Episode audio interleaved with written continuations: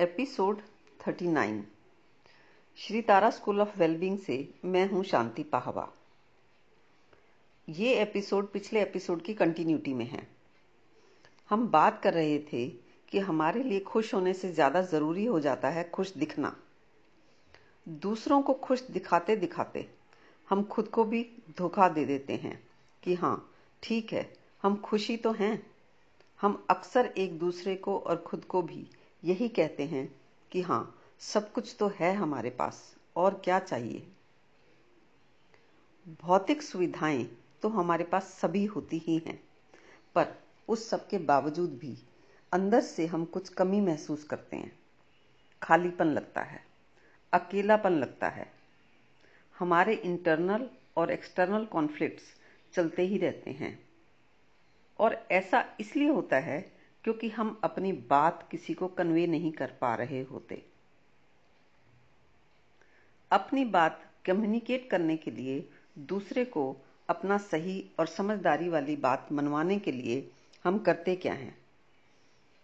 एक दूसरे को समझाते हैं रिक्वेस्ट करते हैं, रोना धोना करते हैं, गुस्सा करते हैं फ़िज़िकल अब्यूज करते हैं, मरने मारने की धमकी दे देते हैं छोड़ने की या तलाक की धमकियाँ देते हैं, खुद को हर्ट कर लेते हैं, सेक्स को हथियार बना लेते हैं, सामान डैमेज करते हैं, प्रार्थनाएँ करते हैं या करवाते हैं, ग्रह दशा बदलवाने के लिए पूजा पाठ करवाते हैं, दिव्य शक्तियों के माध्यम से मनाने की कोशिश करते हैं। बड़ी मेहनत और लगन से हम एक असंभव काम में लगे रहते हैं। एक उम्र तक मैंने भी अपनी बातें मनवाने के लिए इस असंभव काम को बड़ी मेहनत और लगन से किया है। हमें दिखाई ही नहीं देता कि हम वही वही करते जा रहे हैं। परिणाम कुछ निकल ही नहीं रहा। हमारा जीवन बजाय आगे बढ़ने के सर्कुलर हो जाता है और उसी घेरे में घूमते घूमते जीवन नष्ट हो जाता है। सबसे बड़ी गलती करते हैं कि एक दूसरे को समझाते हैं। कि वक्त सब ठीक कर देगा। सारा लोड वक्त पर डाल दिया जाता है। पर वक्त कुछ करता है क्या? नहीं। वक्त कभी कुछ नहीं करता। वक्त तुम्हें बूढ़ा कर देगा। वक्त तुम्हें मृत्यु तक ले जाएगा।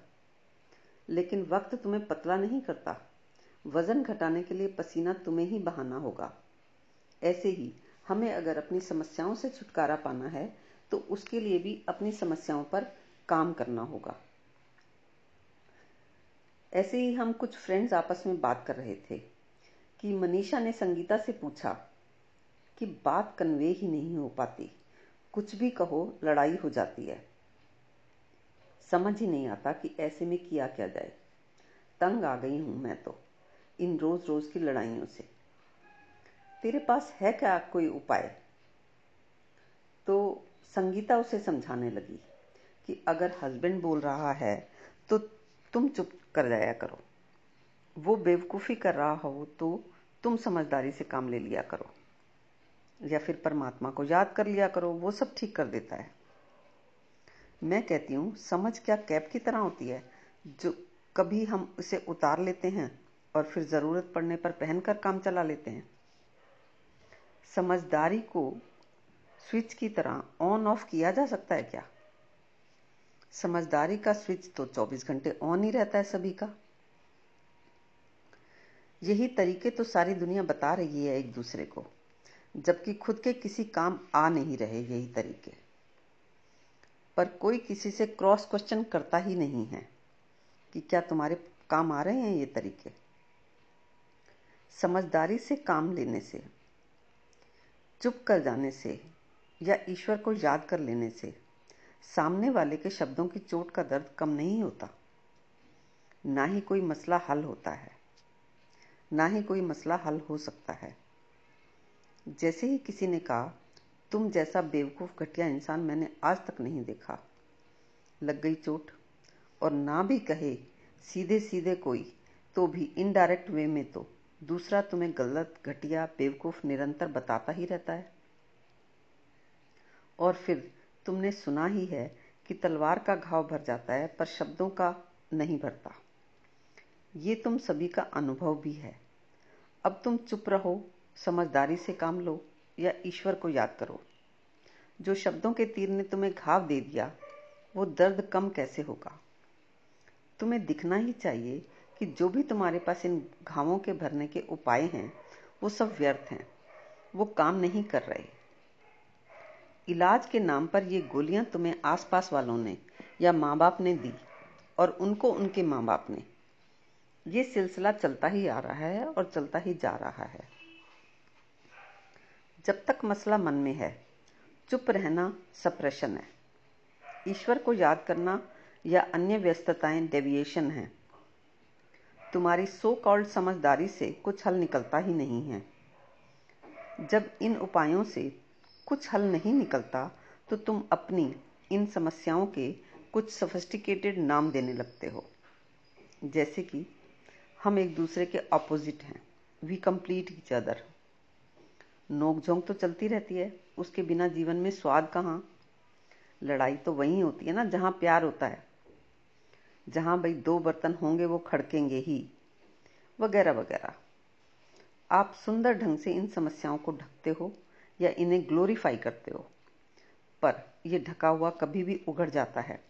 और तब आप कह देते हैं कि बड़ी फ्रस्ट्रेशन है लाइफ में। कितना स्ट्रेस है आजकल की लाइफ में। जीवन में बहुत खालीपन लगता है। डिप्रेशन सा होने लगता है। और भी ना जाने क्या क्या नाम देने लगते हैं आप इन्हें। जो भी व्यर्थ का, थोथा ज्ञान, चुप रहने का, ईश्वर को याद करने का, समझदारी से काम लेने का तुम एक दूसरे को बताते हो। तुम्हें लगता है वो उपाय तो ठीक हैं, पर हम कर नहीं पा रहे। ये टेनिस की बॉल के साइज़ के उपायों की गोलियों को तो सही मानते हो तुम, मगर अपने गले के साइज़ को गलत मान लेते हो। तुम कल्पना भी नहीं कर सकते कि ये अच्छी दिखती बातें उपाय के तौर पर काम ही नहीं आती। तकलीफ़ मिटाने के नाम पर तकलीफ़ बढ़ा देती हैं ये बातें। क्योंकि इन्हें इम्प्लीमेंट ना कर पाने की तकलीफ़ भी तो बढ़ जाती है। अब आपकी इंटेंशन पर तो संदेह किया ही नहीं जा सकता। निश्चित ही आप बेस्ट जीवन जीना चाहते हो। निश्चित ही आपकी भावना अपनों के लिए बेस्ट करने की है। निश्चित ही आप अपनी समस्याओं के लिए अपने बेस्ट उपाय कर ही रहे हैं। So you have best intentions and also you are trying your best but you but have you tried to know the best नहीं, आपने ऐसा नहीं किया। आप बेस्ट कर तो रहे हैं, पर आपने बेस्ट को जानने का काम बेस्ट तरीके से करना तो दूर। ये काम काम की तरह किया ही नहीं। हाँ मन के लिए, संबंधों के लिए आप निरंतर बहुत कुछ करते ही जा रहे हैं। सिवाय इसके कि आप इन समस्याओं के कारणों को जानने का काम, एक काम की तरह करें। और जानें कि अधिकतम और श्रेष्ठतम क्या किया जा सकता है। आपने तो अपने द्वारा जाने अनजाने में पकड़े अपने समझदारी के विचारों को ही बेस्ट मान लिया है। अब अधिकतम क्या किया जा सकता है, इसकी बात हम करेंगे अपने अगले एपिसोड में।